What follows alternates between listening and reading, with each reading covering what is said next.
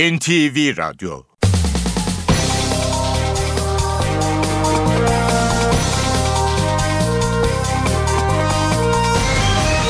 İşe Giderken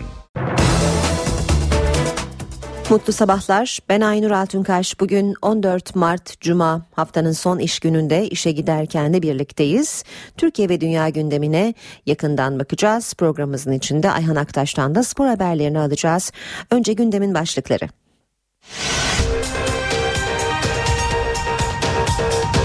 İstanbul Beyoğlu'nda Berkin Elvan için düzenlenen gösterilerin ardından çıkan kavgada silahla vurularak hayatını kaybeden Burak Can Kahramanoğlu'nun cenazesi bugün memleketi Giresun'a toprağa verilecek. Dün İstanbul'daki törenlere binlerce kişi katıldı.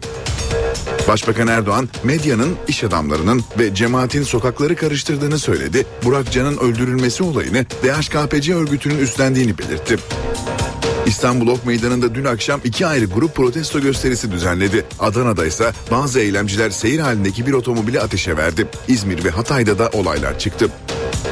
Suriye'deki Süleyman Şah Türbesi'nin bulunduğu Türkiye'ye ait köyü El-Kaide bağlantılı örgüt ele geçirdi. Türbede görev yapan yaklaşık 25 askere türbeye bir saldırı olması halinde vur emri verildi. Bugün 14 Mart Tıp Bayramı. Türk Sağlık Sen yaklaşık 500 bin sağlık çalışanını özlük hakları ve çalışma şartlarını iyileştirmek için eyleme çağırdı. İşe giderken gazetelerin gündemi.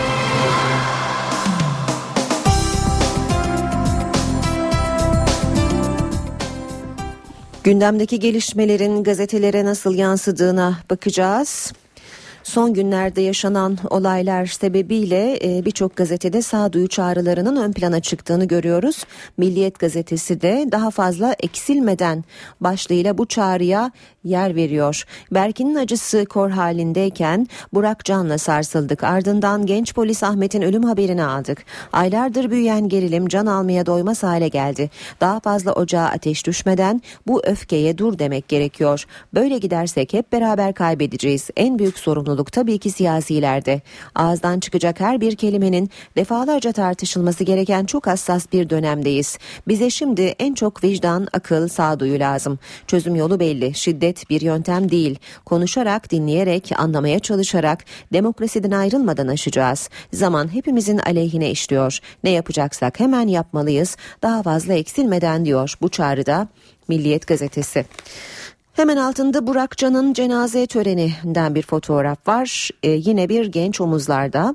Berkin Elvan'ın cenazesi sonrası İstanbul Ok Meydanı'nda yaşanan gerginlikte hayatını kaybeden Burak Can Karamanoğlu'nun cenazesi otopsinin ardından memleketi Giresun'a götürüldü. Burak Can'ın babası Halil Karamanoğlu olayın gerçekleştiği bölgede akşam 6'da sokak lambalarının kapatıldığını söyleyerek kör kurşun gelmiş bedava ölüm bu gençlere yazık dedi. Cinayeti DH KPC üstlendi diyor Milliyet haberinde. Bu kaska soruşturma İzmir'de Berkin Elvan'ın ölümünün ardından önceki gece düzenlenen protesto gösterilerinde bir çevik kuvvet polisi Mustafa Can Demir adlı vatandaşın burnunu kaskıyla vurarak kırdı. Olayın görüntülerinin sosyal medyada paylaşılmasının ardından İzmir valisi Mustafa Toprak 3130 numaralı kaskın sahibi polis hakkında soruşturma başlatıldığını açıkladı diyor Milliyet gazetesi haberinde. Devam edelim. Ee, yine Milliyet'ten bir haberle kalbinin stres vurmuş. Tunceli'de önceki gece çıkan olaylarda kalp krizi geçirerek şehit olan polis memuru Ahmet Küçüktağ memleketi Elazığ'da son yolculuğuna uğurlandı. Küçüktağ'ın biber gazından etkilendiği ve kalbinde pil olduğu iddialarını yalanlayan emniyet, içinde bulunduğu araç taş yağmuru altında kaldığı esnada kriz geçirdi açıklaması yaptı. Tunceli valisi Güner'de ciddi bir stres yaşamışlar dedi. Hürriyetle devam edelim. Bedava ölüm diyor Hürriyet manşetinde. İstanbul'da önceki gece çatışmada can veren Burak Can'ın babası Halil Karamanoğlu bedava ölüm bedava benim sağ ve solla işim yok dedi.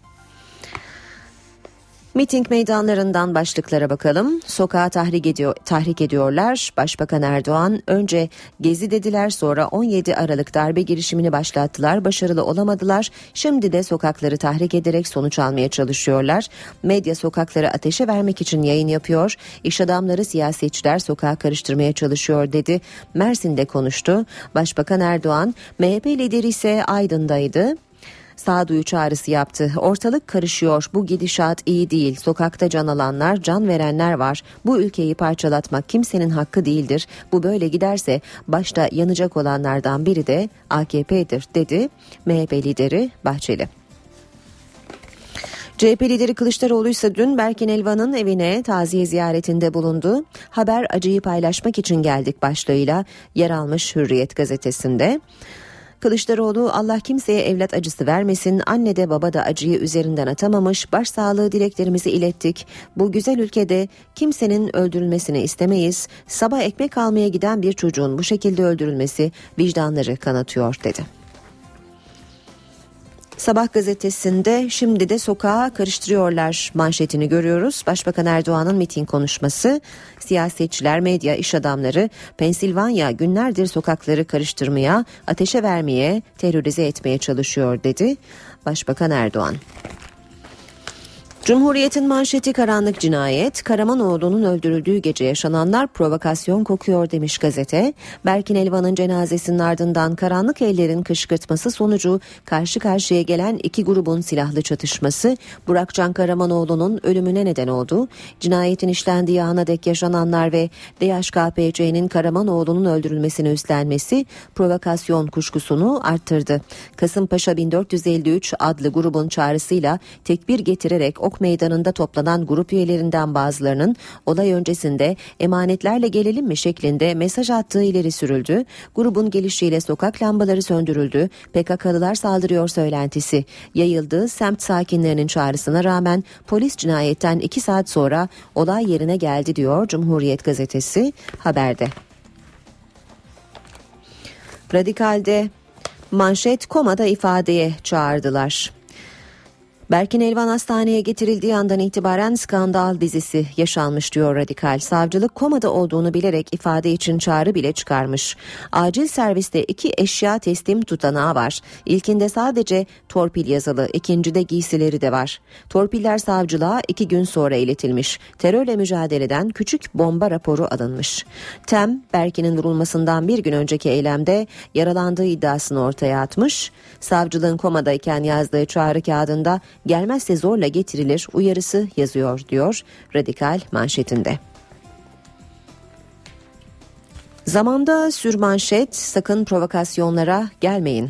Berkin Elvan'ın ölümüyle başlayan protestolar sırasında Burakcan Karamanoğlu'nun hayatını kaybetmesi Türkiye'yi yasa boğarken siyasiler ve kanaat önderleri provokasyon konusunda uyardı. CHP lideri Kılıçdaroğlu sakın provokasyonlara gelmeyin demokratik yollardan haklarımızı arayacağız dedi. Alevi dedesi Binali Doğan vicdan sahibi herkesi sağduyuya davet ediyoruz ifadesini kullandı. Burakcan Karamanoğlu'nun babasının açıklamaları da var haberde. Halil Karamanoğlu canım yanıyor yarın başkasının yanar bu millete bu çocuklara yazık bir ve beraber olacağız ülkeyi kimseye böldürtmeyeceğiz dedi.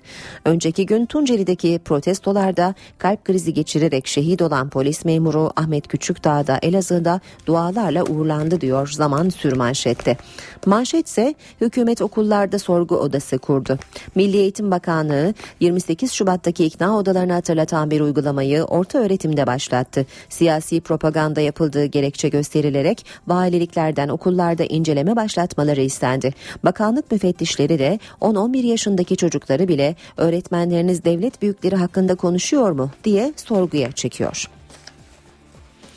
Star'da sürmanşet emniyette 44 köstebek, emniyetteki paralel yapı çözülüyor, internete düşen bazı yasa dışı dinleme kayıtlarını yapan ve sızdıran 44 polis yakalandı, 10 polis casusluktan yargılanacak diyor Star sürmanşette. Habertürk'te sürmanşet kurşun karanlıktan geldi. Cinayeti DHKPC üstlendi. Burak'ın babası olayı anlattı. Berke'nin cenazesi sonrası Ok Meydanı'nda Burak Can'ın vurularak öldür, öldüğü iki kişinin de yaralandığı saldırıyı DHKPC üstlendi. Çatışma vardı dedi. Burak Can'ın acılı babası ise ağlayarak şunları söyledi. Ülkeyi bölmek isteyenler ışıkları karartıp ateş etti. Kurşunlar karanlıktan geldi. Habertürk'ün manşeti ise mahkeme yok, dinleme yok. Özel yetkili mahkemeler kalktı, dinleme mahkemesi de kurulmadı. Polis 3 aydır hiçbir suça karşı dinleme yapamıyor diyor Habertürk haberinde. Yeni Şafak gazetesi ise manşette 1 milyon doların ses kaydı demiş. 17 Aralık'ta tutuklanan iş adamı Rıza Sarraf'tan istenen rüşvetin ses kaydına ulaştığını ve ayrıntıları yazıyor. Yeni Şafak gazetesi manşette. Saat 7.17 işe giderken gündemin ayrıntılarıyla sürüyor. İstanbul Beyoğlu'nda Berkin Elvan için düzenlenen gösterilerin ardından çıkan kavgada silahla vurularak hayatını kaybeden Burakcan Karamanoğlu'nun cenazesi bugün memleketi Giresun'da toprağa verilecek. Dün İstanbul'daki törenlere binlerce kişi katıldı. Henüz 22 yaşında hayatını kaybeden Burakcan Karamanoğlu için İstanbul'da iki camide tören yapıldı. İlk tören Konak Camii'ndeydi. Kılınan namazın ardından cenaze kalabalık bir grup eşliğinde Piyale Paşa Camii'ne götürüldü. Burakcan'ın Türk bayrağına sarılı naaşı törenin ardından memleketi Giresun'a götürülmek üzere otobüse konuldu. Cenaze törenine katılan kalabalık bir grup otobüsle birlikte yürüyerek Piyale Paşa Bulvarı'nı trafiğe kapattı. Yolun kapatılması üzerine polis korteji durdurdu. Kalabalık dağıldıktan sonra otobüs Giresun'a doğru yoluna devam etti. Burakcan'ın ölümüne sebep olan kavga Berkin Elvan'ın cenazesinin toprağa verildiği gün Ok Meydanı 4 yol mevkiinde çıktı. Failler olayın ardından kayıplara karıştı. Çatışmada yaralanan iki kişi ise tedavi altına alındı. Burakcan'ın babası Halil Karamanoğlu 3 ay önce terhis olan oğlunun arkasından gözyaşı dökerken sağduyu çağrısı yaptı. Benim canım yanıyor, başkalarının da yanmasın bu çocuklar hepimizin dedi. Sağından solunan bir herhangi bir şeyine ilgim yok. Biz hep Türk milletiyiz. Türküz. Vatanımız tek. Bu olayları biz tasvip etmiyoruz. İstanbul, Adana, İzmir ve Hatay'da dün de eylemler vardı. İstanbul Ok Meydanı'nda dün akşam iki ayrı grup protesto gösterisi düzenledi. Göstericiler arasından polislerin bulunduğu alana ateş edenler oldu. Adana'da ise bazı göstericiler üzerinde AK Parti bayrağı bulunan seyir halindeki bir otomobili ateşe verdi. Sürücü son anda araçtan atlayarak kurtuldu. Yangın TOMA'nın müdahalesiyle söndürüldü. İzmir'de Cumhuriyet Meydanı'na yürümek isteyen kalabalığa polis izin vermedi. Çıkan olayda 18 kişi gözaltına alındı. Hatay'da da Gündüz Caddesi'ne yürümek isteyen eylemcilere biber gazı ve basınçlı suyla müdahale edildi. Başına isabet eden gaz fişeği nedeniyle hayatını kaybeden Berkin Elvan'ın ölümüyle ilgili soruşturmada yeni bir gelişme yaşandı. Dört polis daha ifade verdi. Bugüne kadar ifadesi alınan polis sayısı 21 oldu. Olay yerini gören kamera kaydı olmadığı için soruşturma ilerleyemiyor. Berkin Elvan'ın ölümüne ilişkin 4 polis daha ifade verdi. Çevik kuvvete bağlı polisler o gün Ok Meydanı'nda olmadıklarını iddia etti. Gezi Parkı eylemlerinde başına isabet eden gaz kapsülü nedeniyle 9 ay yaşam mücadelesi verdikten sonra hayatını kaybeden Berkin Elvan'ın ölümüne ilişkin soruşturma sürüyor. 9 aylık süre içerisinde ifadesi alınan polislerin sayısı 21'e yükseldi. Elvan'ın cenaze töreninden bir gün sonra Çevik Kuvvet Şube Müdürlüğü'nde görevli 4 polis daha sabah saatlerinde memur suçlarına bakan Cumhuriyet Savcısı Faruk Bildirici tarafından adliyeye çağrıldı.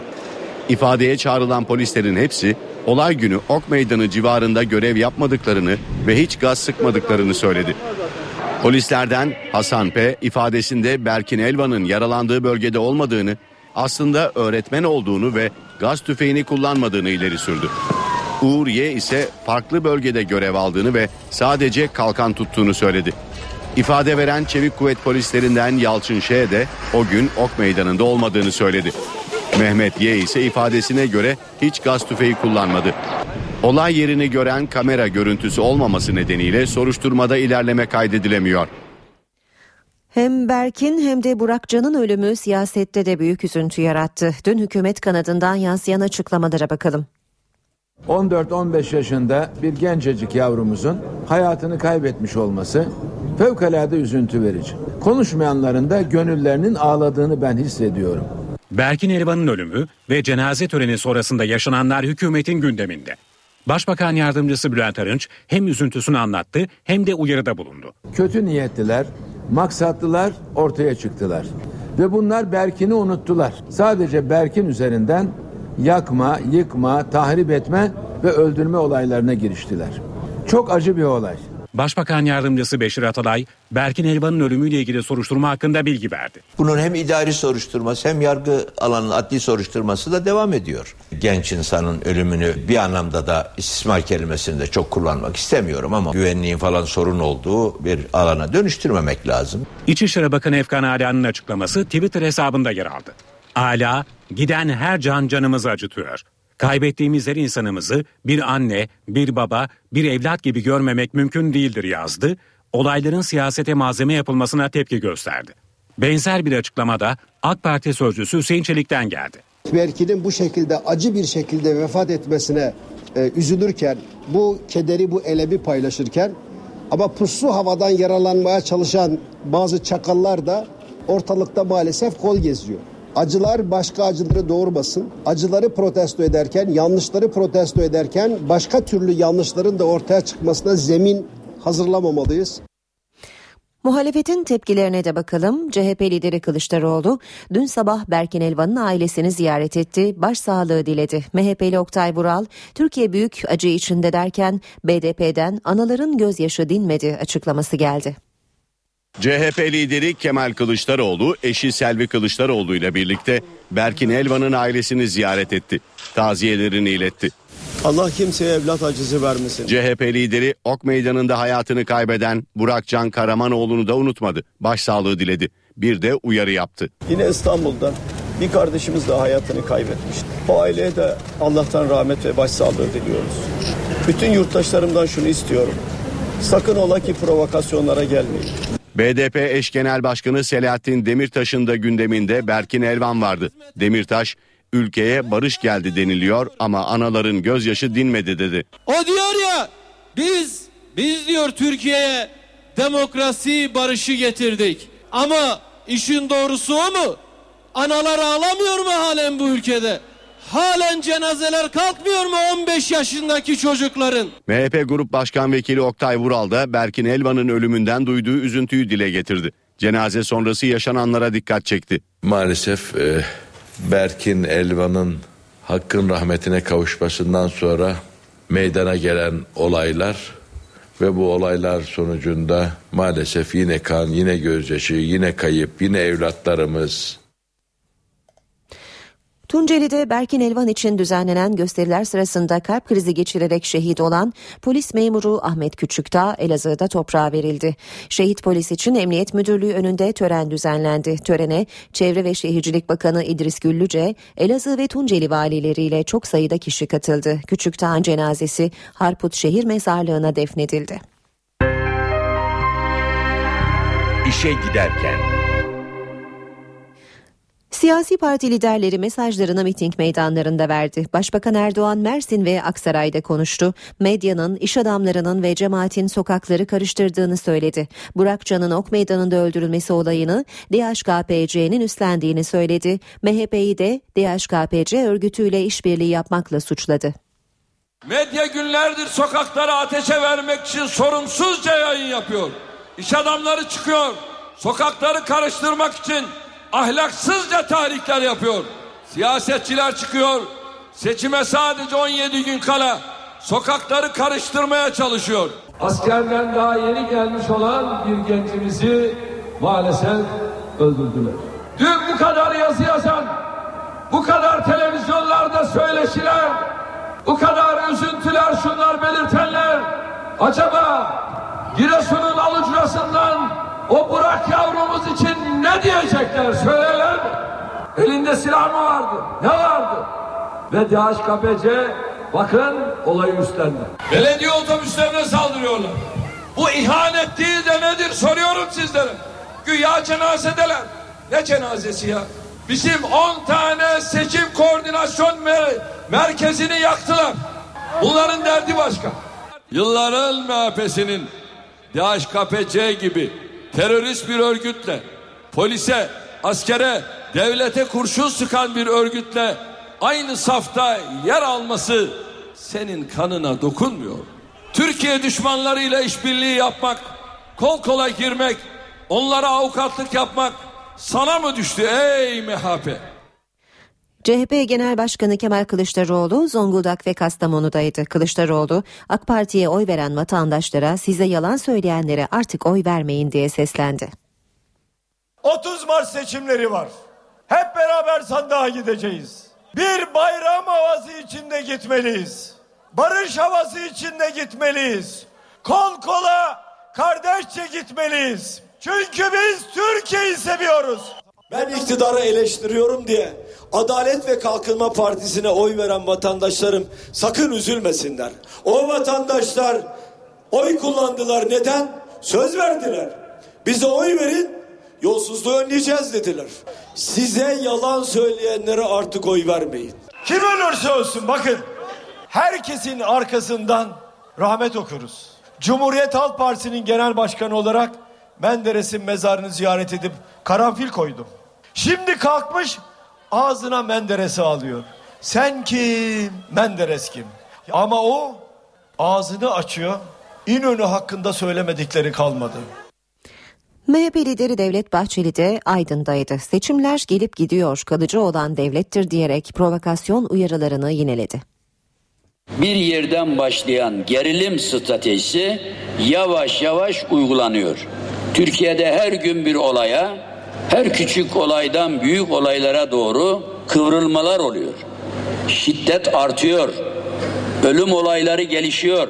Türkiye'de 17 gün içerisinde neler olabileceğini bugünden kestirmek çok zor.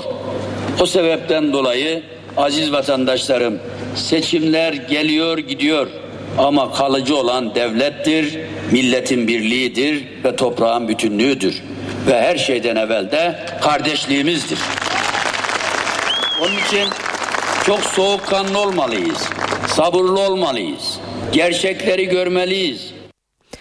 BDP eş başkanı Selahattin Demirtaş'ın durağı Muş'tu. Demirtaş seçmene parti olarak kimseye minnet duymuyoruz arkamızda halkımız var diye seslendi.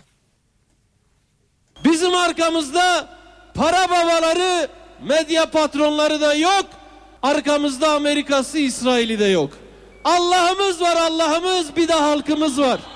Binlerce kere şükür olsun. Binlerce kere şükür olsun. Bu da bize yeter. İşte başarımızın sırrı budur. Biz kimseye asla ama asla minnet duymadık. Biz sadece tek kişiyi düşünen, tek köyü düşünen, tek mezrayı düşünen bir parti değiliz. Halkın yaşadığı her yerdeki sorunlar bizim sorunumuz olacak. Muş'ta yerlisi Türk'ü Kürdüyle, Sünni Alevisiyle, buradaki Lazıyla, Çerkeziyle, Arabıyla kim varsa hepsi BDP'li belediyeden eşit hizmet alacak.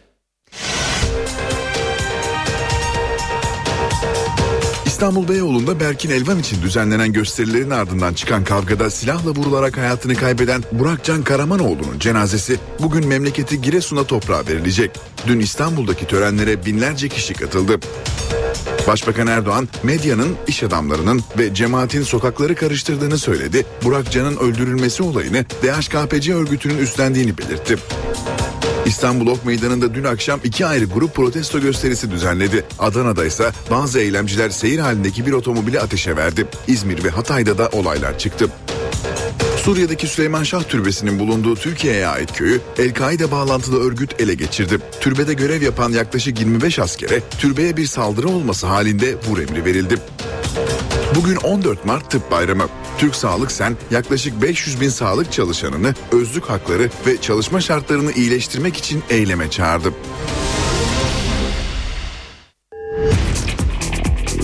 Spor haberleri başlıyor.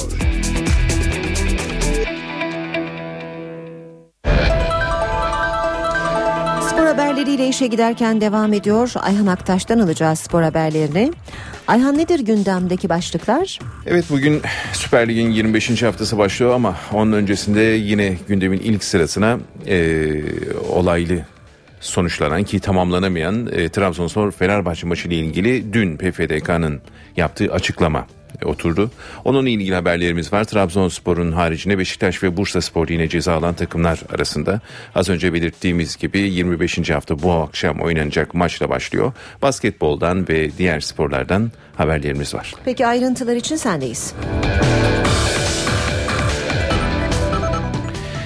Yarıda kalan Trabzonspor Fenerbahçe maçının faturası belli oldu. Profesyonel Futbol Disiplin Kurulu Bordo Mavili Kulübe 6 maç kendi sahasında seyircisiz oynama cezası verdi. Trabzonspor'a olaylı Fenerbahçe maçı nedeniyle 6 maç ceza geldi.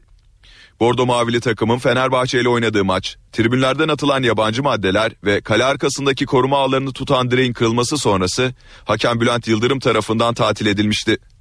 Karşılaşma sonrası olaylar Avni stadının dışına taşmış, Trabzonsporlu taraftarlarla polis arasında çatışma yaşanmıştı.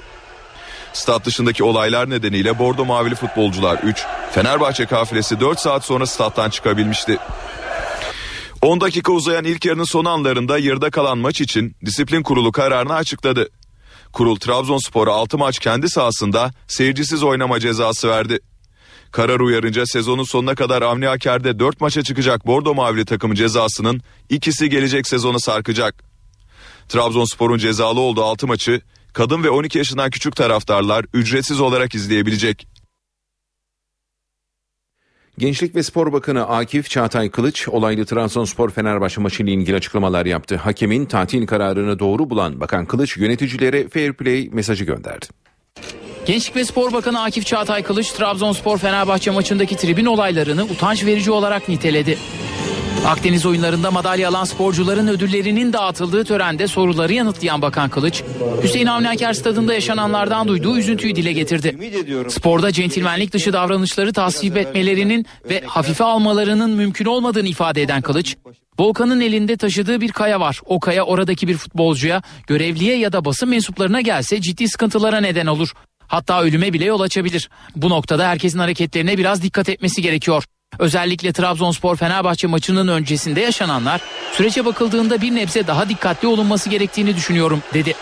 Karşılaşmanın tatil edilmesini doğru bulduğunu ifade eden Kılıç kulüp yöneticilerine mesajlar gönderdi. Bakan Kılıç, o şartlar altında maçın devam etmesi mümkün değildi. Hakem maçın oynanması için elinden geleni yaptı ancak olmadı. Herkesin bir sorumluluğu var. Nasıl ki sporcuların da sorumlulukları varsa spor kulübü yöneticilerinin de sorumlulukları var. Herkes söylediği sözün nereye gidebileceğini, nelere yol açabileceğini düşünmesi gerekir ve buna göre konuşması gerekir diye konuştu. Bakan Akif Çağatay Kılıç, Nisan'da başlayacak e-bilet uygulamasının pek çok konuyu çözmekte etkili olacağına inandığını dile getirdi.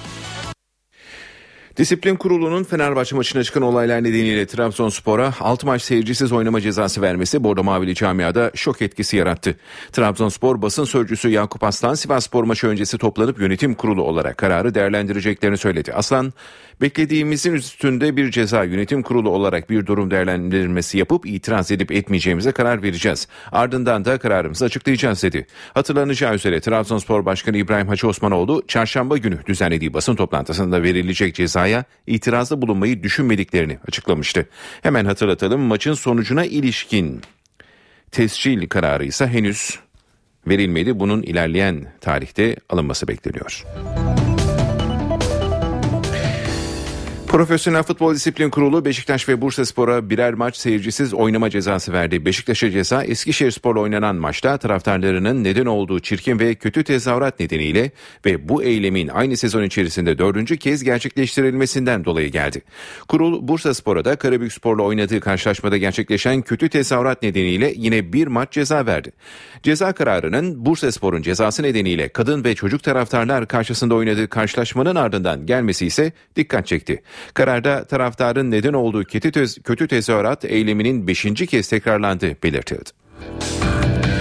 Spor Toto Süper Lig'de 25. haftanın puan mücadelesi bugün oynanacak tek maçla başlayacak programı hızlı bir şekilde aktaralım. Bugün Karabükspor'la Galatasaray arasında haftanın açılış maçı saat 20'de başlayacak.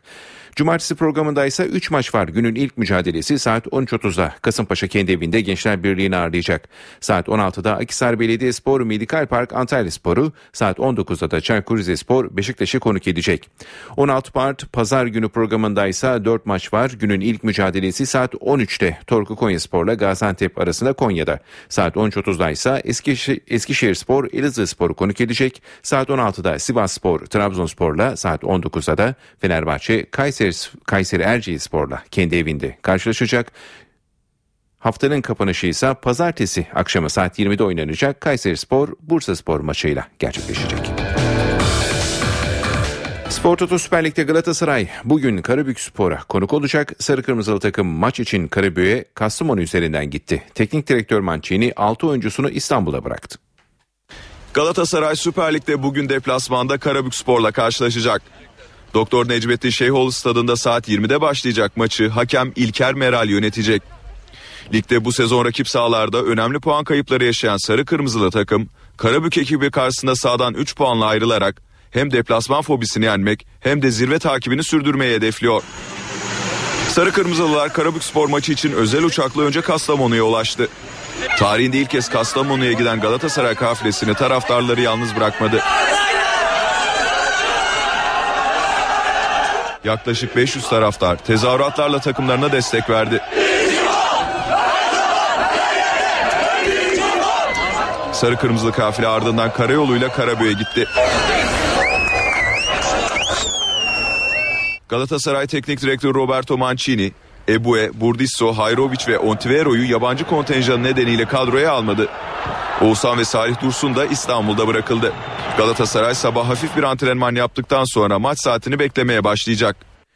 Bültenimize basketbolla devam edelim. Fenerbahçe Ülker son 8 için büyük avantaj yakaladı. Sarı lacivertler Euroleague Top 16 E grubu 10. maçında Unicaja Malaga'yı 69-67 mağlup etti. Fenerbahçe Ülker Euroleague Top 16 E grubu 10. maçında Unicaja Malaga'yı konuk etti. Karşılaşmayı 69-67 kazanan Sarı lacivertliler son 8 için büyük bir adım attı. Fenerbahçe Ülker Sports Arena'da oynanan karşılaşmanın ilk dakikalarında iki takım da sayı üretmekte zorlansa da Fenerbahçe Ülker ilk periyodu Bogdanovic'in etkili oyunuyla 14-11 önde kapattı. Fenerbahçe Ülker maçın ikinci periyoduna Bo Makalev'in basketleriyle başladı. Makalev'in etkili oyunuyla hücumda ritim bulan Fenerbahçe ilerleyen dakikalarda hücumda arka arkaya yaptığı top kayıplarıyla Malaga'nın tekrar oyun ortak olmasına engel olamadı. Karşılaşmanın ilk yarısı 33-30 temsilcimizin üstünlüğüyle sona erdi. Üçüncü çeyreğe 7-2'lik seriyle başlayan Unica Malaga 37-35'lik skorla öne geçti. Fenerbahçe Ülker bu periyotta Boğma Kalev'in skorer oyunuyla maça tutundu. Ancak çeyreğin sonunu daha iyi oynayan Unica Malaga son 10 dakikaya 49-46 önde girdi. Maçın son periyoduna Fran Vazquez'in etkili oyunuyla başlayan İspanyollar farkı 9 sayıya kadar açtı. Joric ve Ömer Onan'ın hücumda sorumluluk almasıyla geri dönen Sarı lacivertliler 59-58 öne geçmeyi başardı. Serbest atışlarda hata yapmayan Fenerbahçe Ülker parkeden 69-67 galip ayrıldı ve son 8 için önemli bir galibiyete imza attı. Fenerbahçe Ülker'de Boma Kalep ve Bielitsa attıkları 13'er sayıyla galibiyette büyük rol oynadı. Malaga'da ise Kuzminskas 13, Fran Vazquez 10 sayı üretti. Euro Challenge Cup'ta ülkemizi temsil eden takımlardan Royal Halı Gaziantep'te Belarus ekibi Tismoki Minsk, de, Minsk takımıyla deplasmanda karşı karşıya geldi ve bu takımı 68-67'lik skorla yenerek tur atladı. Turkish Airlines Euroleague'de Galatasaray Live Hospital kritik virajda. Sarı Kırmızılar grupta ilk 4 için büyük önem taşıyan mücadelede Rusya'nın Lokomotiv Kuban takımına konuk olacak. Saat 18'deki mücadele NTV Spor Smart'tan canlı yayınlanacak. Galatasaray Live Hospital Turkish Airlines Euroleague Top 16 F grubu 10. maçında deplasmanda Lokomotiv Kuban'la karşı karşıya gelecek. Temsilcimiz 3 galibiyet ve 6 yenilgiyle 6. sırada yer alırken Rus ekibi ise 4 galibiyet ve 5 mağlubiyetle 4. sırada bulunuyor. Galatasaray Live Hospital'ın Euroleague'de çeyrek finale çıkması için büyük önem taşıyan karşılaşma öncesinde sakatlığı sebebiyle uzun süredir kadroda bulunmayan Manuçar Markoşvili'nin forma giymesi bekleniyor. Ender Aslan'ın oynayıp oynayamayacağı ise maç saatinde belli olacak. Soğuk algınlığı bulunan Cenk Akyol'un oynamasında herhangi bir engel yok. Sakatlığı bulunan Engin Atsür Rusya'ya götürülmedi. 3 maçlık mağlubiyet serisine Makabe Elektra galibiyetiyle son veren Rus temsilcisi de grupta iddiasını sürdürebilmek için maçtan galibiyetle ayrılmak zorunda. Derek Brown'un maç başına 13.5 sayı üreterek sayı yükünü üstlendiği Lokomotif'te Kurnoslav Simon 11.6 ve Richard Hendricks de 10.1 sayı ortalamasıyla mücadele ediyor. Galatasaray Top 16 F grubu 3. hafta karşılaşmasında Lokomotiv Kuban'a İstanbul'da 63-62 mağlup olmuştu. Turkish Airlines Euro Lig'de Anadolu Efes'te bugün tarihi bir karşılaşma oynayacak. Avrupa Kupalarında 500. maçına çıkacak temsilcimiz evinde Panathinaikos ağırlayacak. Saat 20'de başlayacak mücadele. NTV Spor ve ntvspor.net'ten canlı yayınlanacak. Anadolu Efes Turkish Airlines Euroleague Top 16 turu E grubu 10. hafta karşılaşmasında Abdi İpekçi Spor Salonu'nda Yunanistan temsilcisi Panathinaikos'la karşılaşacak. Temsilcimiz iki galibiyetle grubun 7. sırasında yer alıyor. Anadolu Efes güçlü rakibini yenerek azalan çeyrek final umutlarını kalan haftaları taşımak amacında. Lacivert Beyazların sayı yükünü 10.9 sayı ortalamasıyla oynayan Duşko Savanovic çekiyor. 4 galibiyetle grubun 5. sırasında bulunan Panathinaikos'ta Argiris Pedulakis'in yerine baş antrenörlük görevine Fragiskos Alvertis geldi. 25 yıldır kulüp bünyesinde olan takımdaki son 5 yılında da menajerlik yapan Alvertis kariyerinde 5 Euroleague olmak üzere tam 25 şampiyonluk yaşadı. Fenerbahçe Ülker Baş Antrenörü Obradovic'in eski öğrencisi olan 40 yaşındaki Albertis Anadolu Efes karşısında ilk resmi maçına çıkacak. Takımın skorerlerinden Dimitris Diamantidis 9.6 sayı ortalamasıyla mücadele ederken maç başına 9.5 sayı üreten James Kiss sakatlığı sebebiyle mücadelede forma giyemeyecek. Anadolu Efes Top 16 E grubu 3. hafta karşılaşmasında Panathinaikos'a deplasmanda 78-64 mağlup olmuştu. İki takım tarihte 20 kez karşı karşıya gelirken temsilcimiz 7 maçtan galibiyetle ayrıldı. İstanbul'da oynanan 8 mücadelenin ise 5'ini Anadolu Efes kazandı. Anadolu Efes bu karşılaşmayla Avrupa'daki 500. maçına çıkacak. Bu haberimizde spor bültenimizi tamamladık. İyi günler diliyoruz. NTV Radyo Yeniden birlikteyiz işe giderken de yeni saati karşılıyoruz. Gündemin başlıklarını hatırlayalım ardından hava durumuna bakacağız.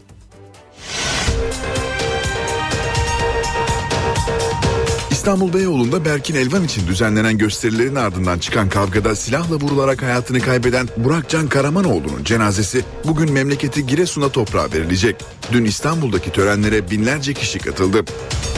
Başbakan Erdoğan medyanın, iş adamlarının ve cemaatin sokakları karıştırdığını söyledi. Burak Can'ın öldürülmesi olayını DHKPC örgütünün üstlendiğini belirtti.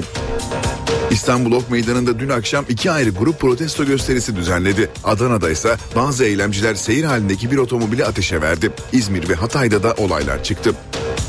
Suriye'deki Süleyman Şah Türbesi'nin bulunduğu Türkiye'ye ait köyü El-Kaide bağlantılı örgüt ele geçirdi. Türbede görev yapan yaklaşık 25 askere türbeye bir saldırı olması halinde vur emri verildi. Bugün 14 Mart Tıp Bayramı. Türk Sağlık Sen yaklaşık 500 bin sağlık çalışanını özlük hakları ve çalışma şartlarını iyileştirmek için eyleme çağırdı. Gökhan Abur'la beraberiz. Hoş geldiniz. Günaydın, hoş bulduk. Ee, bugün ve hafta sonu yurdumuzda hava nasıl olacak? Evet batıda yağış etkisini kaybetti. Trakya ve Kıyı Ege'de sıcaklıklar bugünden itibaren yükselmeye başladı. Hatta Marmara içinde yükseldi ve yüksek basınç etkisi altına giren batı ve iç kesimlerde hava açtı. Tabi havanın açmasıyla birlikte gece gündüz sıcaklık farkları bir aile arttı. Sabah saatlerinde Ankara eksi 4'tü şu anda eksi 2 derece. Ee, doğuda ise yağışlar aralıklarla devam ediyor. Özellikle Doğu Karadeniz bölgesinde hafif de olsa yağış geçişleri bugün de devam edecek. Güney doğuda yağmur var. Doğuda ise özellikle Hakkari bölgesinde Banakkari arasında gün içinde hafif de olsa kar yağışı bekliyoruz. Evet yarın ülkede yağış yok. Yarın sıcaklıklar hemen hemen Doğu Karadeniz bölgemiz dışında tüm ülkede artmaya devam edecek. Pazar günü Lodos daha da kuvvetlenecek çünkü yarın Lodos'un taşıyacağı sıcak havayla sıcaklıklar yükselecek. Lodos'un kuvvetlenmesi pazar günü beraberinde yağış getirecek. Yağışlar önce e, Marmara ve Ege'de başlayacak. Hemen peşinden gün içinde hızlı bir şekilde Akdeniz'i ve iç kesimleri etkisi altına alacak ve bu yağışlar pazartesi günde iç ve doğu kesimlerde devam edecek. Tabi Lodos'un peşinden rüzgarın hızlı bir şekilde kuzeye dönmesiyle birlikte yine Trakya'dan başlayarak pazar gecesi ve pazartesi günü havanın yeniden soğumasını bekliyoruz. Bu soğuk hava çok uzun süreli değil. Salı günü Trakya ve Marmara'yı terk ederken bu, bu kez Karadeniz bölgesinde soğuk hava etkili olacak. Ama ondan sonra tekrar bu havanın yine güneyli rüzgarlarla sıcaklıkların yükselmesini bekliyoruz. Yani kısa süreli de olsa rüzgarlara bağlı olarak e, hem ılık hem soğuk havalar bizi bekliyor diyebilir miyiz? Evet söyleyebiliriz. Yani hafta sonu o bakımdan cumartesi günü oldukça ılık bir bahar havası var. Pazar günü yağmurlu. Pazar günü dediğim gibi tüm ülkede yağmur hı hı. var ama gece saatlerinde hızlı bir soğuma var. Pazartesi de bu soğuma devam edecek. Böyle bir hafta sonu yaşayacağız. Ama tabii hep söylüyoruz bu yağışlar çok çok önemli yağışlar. Ee, daha sonra çünkü pazar salıdan itibaren ki çarşambadan itibaren özellikle bir, bir uzunca bir süre yine ülkede yağış yok. Yağışsız bir döneme bir gireceğiz. Bir dönem öyle geçireceğiz. Ama ay sonuna doğru tekrar kuvvetli yağışlar gelecek. Peki Gökhan Abur teşekkürler. Gündemin ayrıntılarına bakmaya devam edelim. İstanbul Beyoğlu'nda Berkin Elvan için düzenlenen gösterilerin ardından çıkan kavgada silahla vurularak hayatını kaybeden Burakcan Karamanoğlu'nun cenazesi bugün memleketi Giresun'da toprağa verilecek. Dün İstanbul'daki törenlere binlerce kişi katıldı. Henüz 22 yaşında hayatını kaybeden Burakcan için İstanbul'da iki camide tören yapıldı. Burakcan'ın Türk bayrağına sarılan naaşı törenin ardından memleketi Giresun'a götürülmek üzere otobüse konuldu. Cenaze törenine katılan kalabalık bir grup otobüsle birlikte yürüyerek Piyalepaşa Bulvarı'nı trafiğe kapattı. Kalabalık dağıldıktan sonra otobüs Giresun'a doğru yoluna devam etti. Burakcan'ın ölümüne neden olan kavgada iki kişi de yaralanmıştı. Tunceli'de Berkin Elvan için düzenlenen gösteriler sırasında kalp krizi geçirerek şehit olan polis memuru Ahmet Küçükdağ Elazığ'da toprağa verildi. Şehit polis için Emniyet Müdürlüğü önünde tören düzenlendi. Törene Çevre ve Şehircilik Bakanı İdris Güllüce, Elazığ ve Tunceli valileriyle çok sayıda kişi katıldı. Küçükdağ'ın cenazesi Harput Şehir Mezarlığı'nda defnedildi. İstanbul, Adana, İzmir ve Hatay'da dün de eylemler vardı. İstanbul Ok Meydanı'nda dün akşam iki ayrı grup protesto gösterisi düzenledi. Göstericiler arasından polislerin bulunduğu alana ateş edenler oldu. Adana'da ise bazı göstericiler üzerinde AK Parti bayrağı bulunan seyir halindeki bir otomobili ateşe verdi. İzmir'de Cumhuriyet Meydanı'na yürümek isteyen kalabalığa polis izin vermedi. Çıkan olayda 18 kişi gözaltına alındı. Hatay'da da Gündüz Caddesi'ne yürümek isteyen eylemcilere biber gazı ve basınçlı suyla müdahale edildi. Başına isabet eden gaz fişeği nedeniyle hayatını kaybeden Berkin Elvan'ın ölümüyle ilgili soruşturmada yeni bir gelişme yaşandı. Dört polis daha ifade verdi. Bugüne kadar ifadesi alınan polis sayısı 21 oldu. Olay yerini gören kamera kaydı da olmadığı için soruşturma ilerleyemiyor. Berkin Elvan'ın ölümüne ilişkin 4 polis daha ifade verdi. Çevik kuvvete bağlı polisler o gün Ok Meydanı'nda olmadıklarını iddia etti. Gezi Parkı eylemlerinde başına isabet eden gaz kapsülü nedeniyle 9 ay yaşam mücadelesi verdikten sonra hayatını kaybeden Berkin Elvan'ın ölümüne ilişkin soruşturma sürüyor. 9 aylık süre içerisinde ifadesi alınan polislerin sayısı 21'e yükseldi. Elvan'ın cenaze töreninden bir gün sonra Çevik Kuvvet Şube Müdürlüğü'nde görevli 4 polis daha sabah saatlerinde memur suçlarına bakan Cumhuriyet Savcısı Faruk Bildirici tarafından adliyeye çağrıldı. İfadeye çağrılan polislerin hepsi olay günü Ok Meydanı civarında görev yapmadıklarını ve hiç gaz sıkmadıklarını söyledi. Polislerden Hasan P. ifadesinde Berkin Elvan'ın yaralandığı bölgede olmadığını, aslında öğretmen olduğunu ve gaz tüfeğini kullanmadığını ileri sürdü. Uğur Y ise farklı bölgede görev aldığını ve sadece kalkan tuttuğunu söyledi. İfade veren Çevik Kuvvet polislerinden Yalçın Ş. de o gün Ok Meydanı'nda olmadığını söyledi.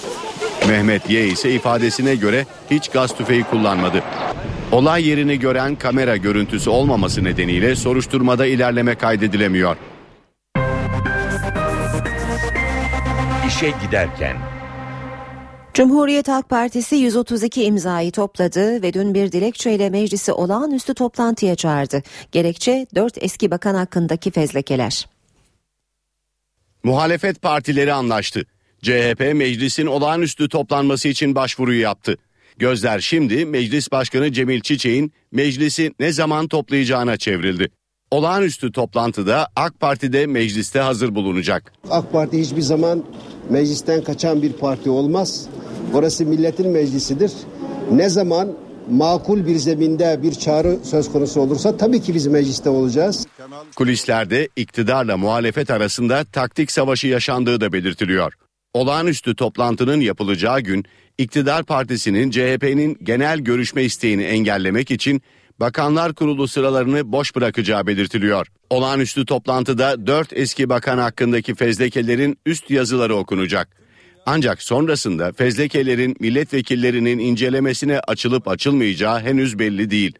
Ancak muhalefet fezlekeleri incelemekte kararlı. Meclis Başkanı bunu yapmaz ise bakın söylüyorum meşruiyet tartışması başlayacak meşruiyetini yitirecektir. Savcı diyor ki hukuka göre ben soruşturamıyorum sen soruştur diyor.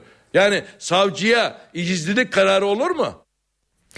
CHP sözcüsü Akif Hamza Çebi ve MHP sözcüsü Oktay Vural'ın görüşleri de haberimizde yer aldı. Cumhuriyet Halk Partisi köşkün olayından geçen dershane düzenlemesi ve yeni demokratikleşme paketinin iptali için Anayasa Mahkemesi'ne başvuracak. Açıklama CHP Grup Başkan Vekili Akif Hamza Çebi'den geldi. Ana muhalefet her iki düzenlemenin de anayasaya aykırı olduğu görüşünde. Dershanelerle ilgili düzenlemesi anayasanın teşebbüs özgürlüğü maddesine aykırıdır. Açık bir şekilde anayasaya aykırıdır.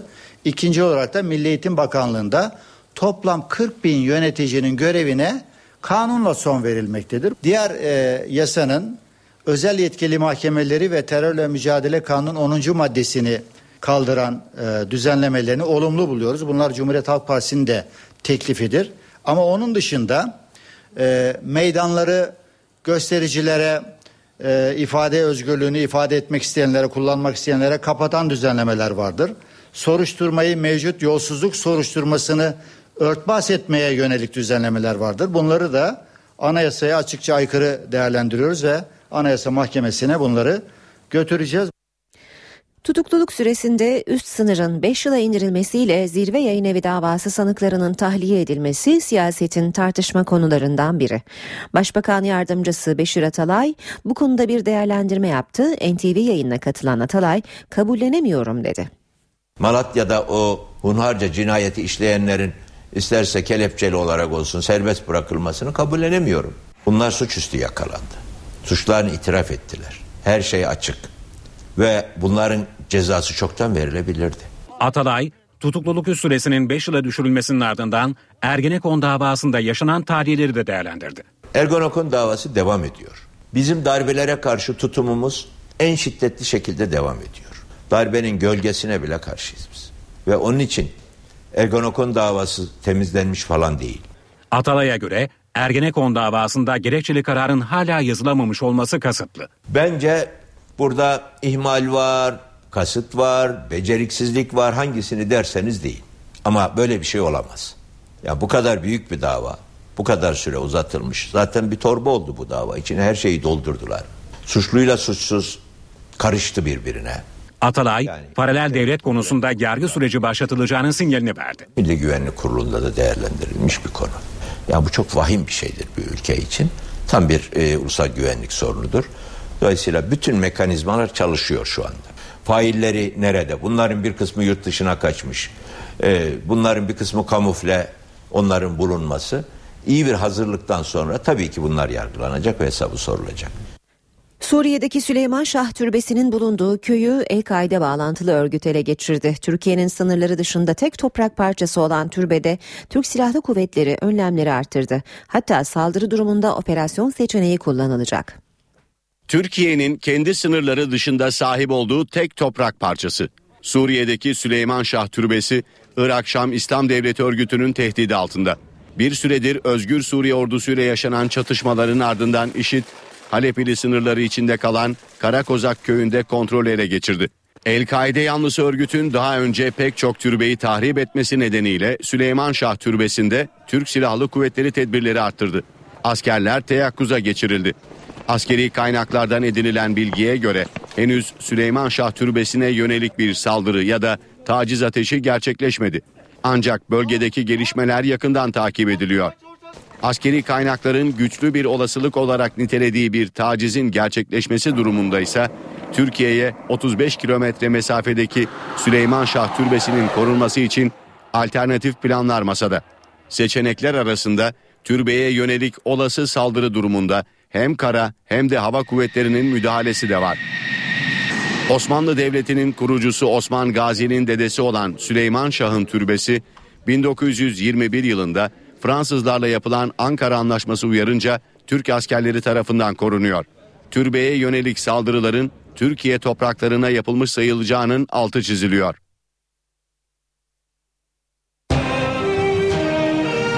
NTV Radyo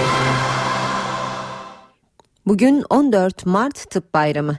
Türk Sağlık Sen yaklaşık 500 bin sağlık çalışanını özlük hakları ve çalışma şartlarını iyileştirmek için eyleme çağırdı. Sağlık Bakanlığı ise sağlık çalışanlarının sorunlarını iş bırakarak değil yetkililerle görüşerek çözmesi gerektiği görüşünde. Sağlık çalışanları 14 Mart Tıp Bayramı'na eylemle giriyor. Türk Sağlık Sen çalışanları 14 Mart'ta iş bırakma eylemine çağırdı. Eylemler Sağlık Bakanlığı önünde başladı. Sağlık çalışanları memnuniyet ve memnuniyetsizliklerini oylamak için sandık kurdu. Sağlık Bakanlığı ise hastaların eylemden olumsuz etkilenmeyeceği görüşünde. Vatandaşların rahat olması lazım. Sağlık Bakanlığı, üniversiteler, aile hekimlerimiz bulundukları yerde kendilerine gelmiş ve sağlıkla alakalı taleplerini ilet et, iletmiş olan bireylerin taleplerini bir gün sonra ertelemeyeceklerdir. O gün bakacaklardır. Katılım olacaktır ama düşük olacağı kanaatindeyim. Sağlığın Geliştirilmesi Genel Müdürü Ömer Tontuş, tıp bayramında 81 ilde etkinlikler düzenleneceğini söyledi.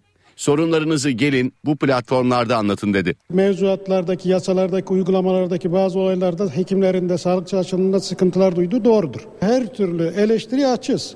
Çünkü bize eleştiri yapılmazsa biz sahadaki rahatsızlığı duymazsak çözüm üretemeyiz. Sağlık Bakanlığı tıp bayramı öncesi Türkiye'nin sağlık karnesini de çıkardı. Buna göre 25 bin hekim, 35 binden fazla da hemşire eksiği var. Sağlık Bakanı Mehmet Müezzinoğlu, Kürtaj'ın Sosyal Güvenlik Kurumu tarafından yasaklandığı iddialarına yanıt verdi. Müezzinoğlu, Kürtaj bir hastalık mı ki medula sisteminde yeri olsun dedi. Sağlık Bakanı Mehmet Müezzinoğlu, SGK'nın kürtajı yasakladığı iddiasını yalanladı. Bazı gazetelerde hastaneler arasında iletişimi sağlayan medula sisteminden isteğe bağlı kürtaj kodunun çıkarıldığı iddiası yer aldı. İddiaya yanıt Sağlık Bakanı'ndan geldi. Medulla sistemi hastalıkları sayar. Kürtaj bir hastalık mıdır ki şeyde medulla sisteminde yeri olsun? Dolayısıyla kürtaj bir hastalık değildir. Bir istenmeyen gebeliğin sonuçlandırılmasıdır. Yani öküz altında buzağı aramanın anlamı yok. Kürtaj bir hastalık değildir. SGK kapsamında mıydı? Müezzinoğlu yasaklama olmadığı gibi sağlık açısından zorunlu durumlarda kürtaj masraflarının SGK tarafından karşılanmasının planlandığını söyledi. Biz SGK kapsamına girmesiyle ilgili Sağlık Bakanlığı olarak Çalışma Bakanlığı'na talepte bulunduk. Onu değerlendiriyoruz. Zaten SGK kapsamında değildi. Her halükarda tıbbi zorunluluk varsa SGK bunu bir hastalıktır, tıbbi zorunluluktur ve karşılar. NTV Radyo Başkent gündemiyle devam edeceğiz. NTV Radyo'da işe giderken Miray Aktağ Uluç karşımızda. Miray günaydın. Günaydın Aynur. Haftayı haftayı nasıl kapatıyor başkent? Başkent haftayı yine seçim meydanlarını e, gözlerini çevirerek kapatıyor. Zira liderlerin vereceği mesajlar Ankara'dan yine yakından takip edilmeye devam edecek. 30 e, Mart'ta sayılı günler kala meydanlarda yine benzer konular konuşuluyor. Yolsuzluk iddiaları, dinleme kayıtları, paralel yapı tartışmaları bunlara bir de ek olarak Berkin Elvan ve Burakcan Karamanoğlu'nun ölümü ve sonrasında yaşananlar da eklendi. Onları da yine liderler değerlendiriyor. Onlara ilişkin mesajlar da vermeye devam edecekler bugün. Başbakan Erdoğan Batman ve Gaziantep'ten halka seslenecek. Cumhuriyet Halk Partisi Genel Başkanı Kemal Kılıçdaroğlu Kocaeli ve Sakarya'da konuşacak. MHP Genel Başkanı ise Afyon'da kürsüye çıkacak. Seçim meydanları dedik Ankara'nın ana gündem maddelerinden biri oradan verilecek olan mesajlar ama mecliste her ne kadar çalışmalarına ara vermiş olsa da yoğun bir mesai yapıyor şu son günlerde. Çünkü Cumhuriyet Halk Partisi 132 imzayla meclisi olağanüstü toplantıya çağırdı.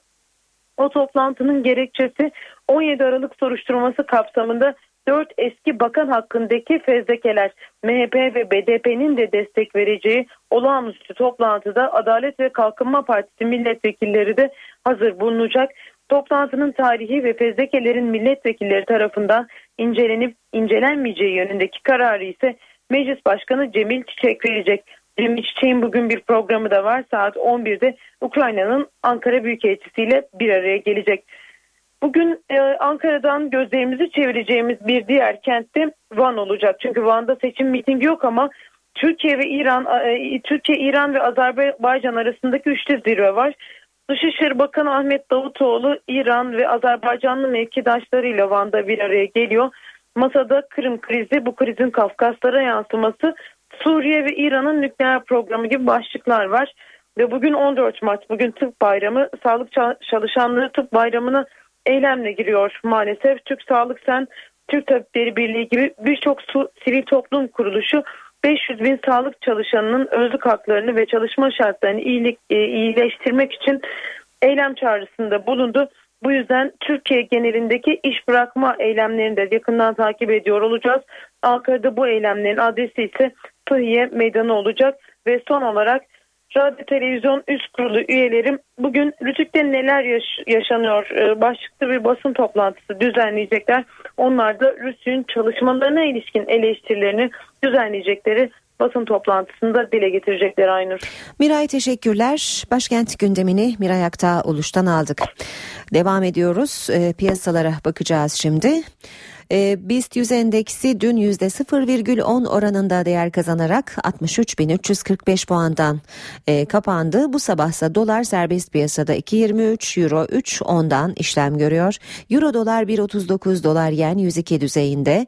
Altının onsu 1371 dolar, kapalı çarşıda külçe altının gramı 99, çeyrek altın 172 liradan satılıyor. Brent petrolün varili 107 dolar. Şimdi Ayşe, e, Ayşe teyze ne yapsın köşemiz var sırada. Profesör Doktor Güngör Uras bizimle. Ayşe teyze ne yapsın? Güngör Uras, Ayşe teyze ekonomide olan biteni anlatıyor. Merhaba sayın dinleyenler, merhaba Ayşe Hanım teyze, merhaba Ali Rıza Bey amca. Çimento toprağın altında bulunan doğal kalker taşları ile kil karışımının çok yüksek sıcaklıkta pişirildikten sonra öğütülmesiyle elde edilen bir üründür. Doğal taşlar ve kil karışımı değişik katkı maddeleriyle harman ediliyor. Sonra da 1500 derecedeki fırınlarda pişiriliyor.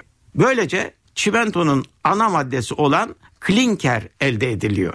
Klinker aynı fabrikalarda yahut da fabrikalar dışında kurulan öğütücü tesislerde, değirmenlerde mıcır, kil, kül gibi maddelerle karıştırılarak öğütülüyor.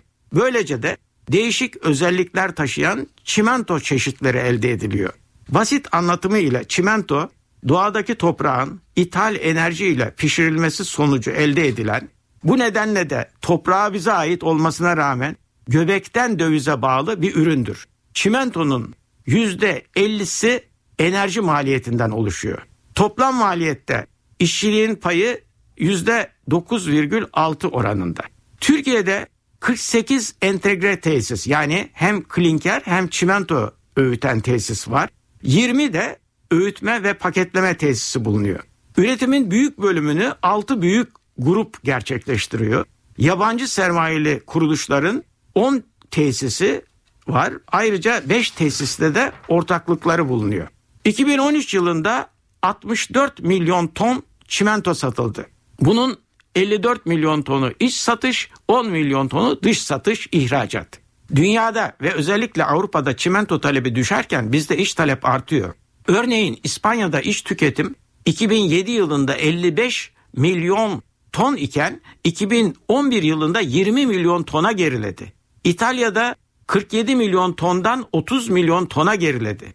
Biz ise dağ taşı betonladığımızdan iç talebe dayalı olarak dünyanın en büyük çimento üreticilerinden biri olduk. 2011 yılında Hindistan'ın çimento üretimi 223 milyon ton idi.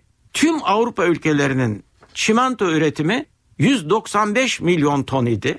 Amerika Birleşik Devletleri 67 milyon ton üretiyor. Brezilya 63 milyon ton üretiyor. Türkiye'nin çimento üretimi ise 63 milyon ton. Yani biz Avrupa ülkelerinin hemen hemen tümünün ürettiği çimentonun üçte birini üretir durumdayız. Rusya bizden daha az çimento üretiyor. Japonya'nın çimento üretimi bizden daha az. Konut sevdamız devam ettikçe çimento talebi de büyüyecek.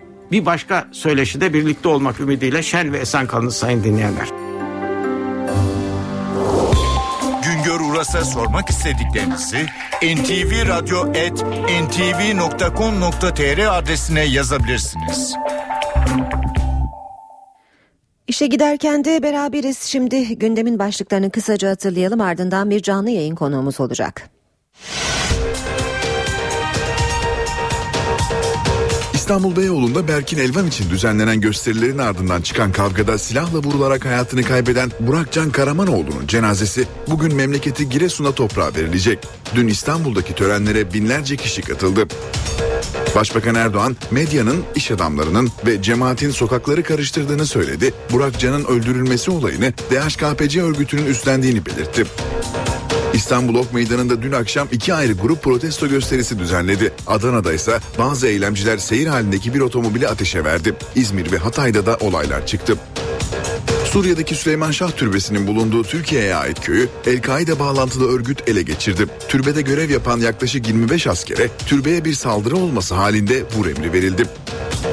Bugün 14 Mart Tıp Bayramı. Türk Sağlık Sen yaklaşık 500 bin sağlık çalışanını özlük hakları ve çalışma şartlarını iyileştirmek için eyleme çağırdı.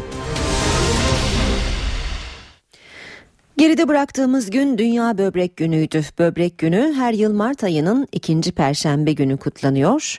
Bu yılın teması güne bir bardak su içerek başlayın. Araştırmalar Türkiye'de her 7 kişiden birinin böbrekleriyle ilgili sorun yaşadığını gösteriyor. Dünyada da her 10 kişiden biri böbrek hastası. Konuyu Türk Böbrek Vakfı Başkanı Timur Erk ile konuşacağız. Timur Bey yayınımıza hoş geldiniz. Hoş bulduk efendim. Tam da tıp bayramına Dinleyenlerin hepsinin tıp bayramını kutlarım. Evet tam da bu özel güne denk geldi bu buluşmamız. Ee, şimdi e, biz böbrekte taş olur, kum olur, üre olur diyebiliriz ama e, bu kadarla sınırlı olmasa gerek. E, bize böbrek hastalıklarından önce kısaca bahsedebilir misiniz? Evet şimdi ilk defa isterseniz Türkiye'deki rakamları söyleyelim. Türkiye'de şu anda e, 62 bin vatandaş e, son dönem kronik böbrek yetmezliği nedeniyle hemodiyaliz ve periton diyaliz tedavisiyle hayatını idame ettirmeye çalışıyor. E, bunların içinden 22 bin 23 bin vatandaşımız böbrek nakli için sırada bekliyor. Ve de her yılda son iki sene içinde toplam 3 bin civarında e, vatandaşımız böbrek nakli oluyor. Bunların %20'si kadavradan, %80'i canlıdan birinci, ikinci ve üçüncü dereceden akrabadan Evet. nakil oluyor. Durum bu ama sizin de başlangıçta söylediğiniz gibi her 7-8 kişiden birisi büyük tehdit altında. E, hasta bu hastalık sinsi ilerliyor. 5 evreden şekil. İlk birinci, ikinci, üçüncü evreyi pek farkına varamıyor insanlarımız. Dolayısıyla sıkıntılar var. Böbrek yetmezliği deyince ne anlamalıyız Sayın e, Erk? Ee, böbrek yetmezliği dediğimiz zaman e, artık böbreklerin çalışamaz hale geldiğini ve makine bağımlı veyahut da böbrek nakli imkanı kalıyor geriye. Peki sinsi bir şekilde ilerler dediniz. Ee, nasıl belirtiler e, verir ya da biz e, bu sinyalleri nasıl alabiliriz? Hiç mi farkına varamayız? Şöyle bir mesaj vermeye çalışayım. 40 yaşından sonra böbreklerimiz tıpkı bizim gibi yaşlanmaya başlıyor. Her yıl kendi fonksiyoneliteleri, faaliyetleri yüzde bir oranında e, yaşlılık nedeniyle o da geriliyor, azalıyor. Dolayısıyla 65 yaşından sonra her üç kişiden birisi böbrek faaliyetlerinin üçte birini kaybetmiş oluyor. Dolayısıyla e, ilerleyen yaşlarda özellikle diyabet ve hipertansiyon nedeniyle e, böbrek sağlığını bozulduğunu müşahede ediyoruz. Bu nedenle bizim 40 yaşından sonra başlayarak özellikle 65 yaşından sonra her sene mutlaka 6 ayda bir idrar tahlili ve kan tahlili yaptırmamız lazım. Eğer e, idrarda protein kaçağı, kanda da kreatin bulunursa mutlaka böbrek sağlığımız yavaş yavaş gidiyor demek. E, suyun bu anlamda nasıl hayati bir önemi var? Şimdi sabahları biz kalktığımızda e, bütün gece boyunca, uyku boyunca bizim vücudun motoru diyelim, mekanizması denilen e, metabolizma o da dinlenmeye geçiyor. Sabahleyin kalktığımız zaman bu mekanizmayı en iyi şekilde çalıştıracak olan sistem bir bardak su içmektir. Dolayısıyla biz bu seneki tema olarak bütün dünyada olduğu gibi e, güne başlarken bir bardak su içerek başlayın diyoruz. Evet. Ve günde hanımlarda 2 litre, erkeklerde de 2,5 litre su içilmesini özellikle tavsiye ediyoruz. Ne yazık ki Türk insanı tuzlu ve şekeri fazla tüketiyor. Böbrek sağlığını bozuyor ama suyu az içiyor. Peki Timur Bey gereğinden fazla su tüketmenin de böbreğe zarar verdiği şeklinde bir e, yorum var. Buna katılıyor musunuz? Doğru. Su, su bir ilaç gibi düşünmek lazım. Tıpkı tuz gibi, şeker gibi. Ee, tam dozunda almak lazım. Yani günde 2-2,5 litre kullanmak lazım. Bunun azı da zarar, çoğu da zarar.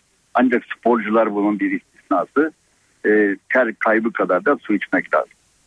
Peki e, su dışında e, çay gibi, e, kahve gibi şekersiz tüketebilece, e, tüketebileceğimiz sıvılar da su yerine Doğru. geçer mi? Doğru. Tespit doğru. Ancak e, suyun yerini hiçbir şey tutmaz.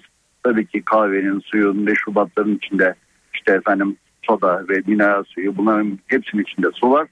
Ama su hiçbir şeyin yerini tutmaz.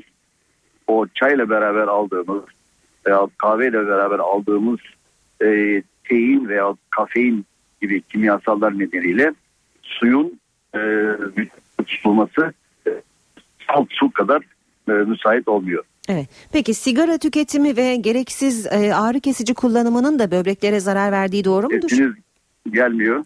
E, si- şu anda geliyor mu? E, Timur Bey beni duyabiliyor musunuz?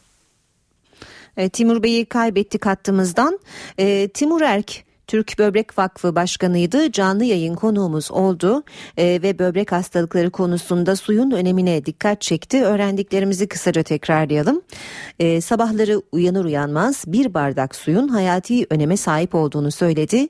Böbrek e, sağlığı e, açısından E, ve böbreklerimizin de vücudumuzun diğer organları gibi yaşlanabileceğini özellikle 40 yaşından sonra düzenli olarak e, idrar ve kan tahlili yaptırılması gerektiğini söyledi. E, Timur Erk'e bir kez daha teşekkür edelim ve böylece bize ayrılan sürenin de sonuna geldiğimizi belirtelim. NTV Radyo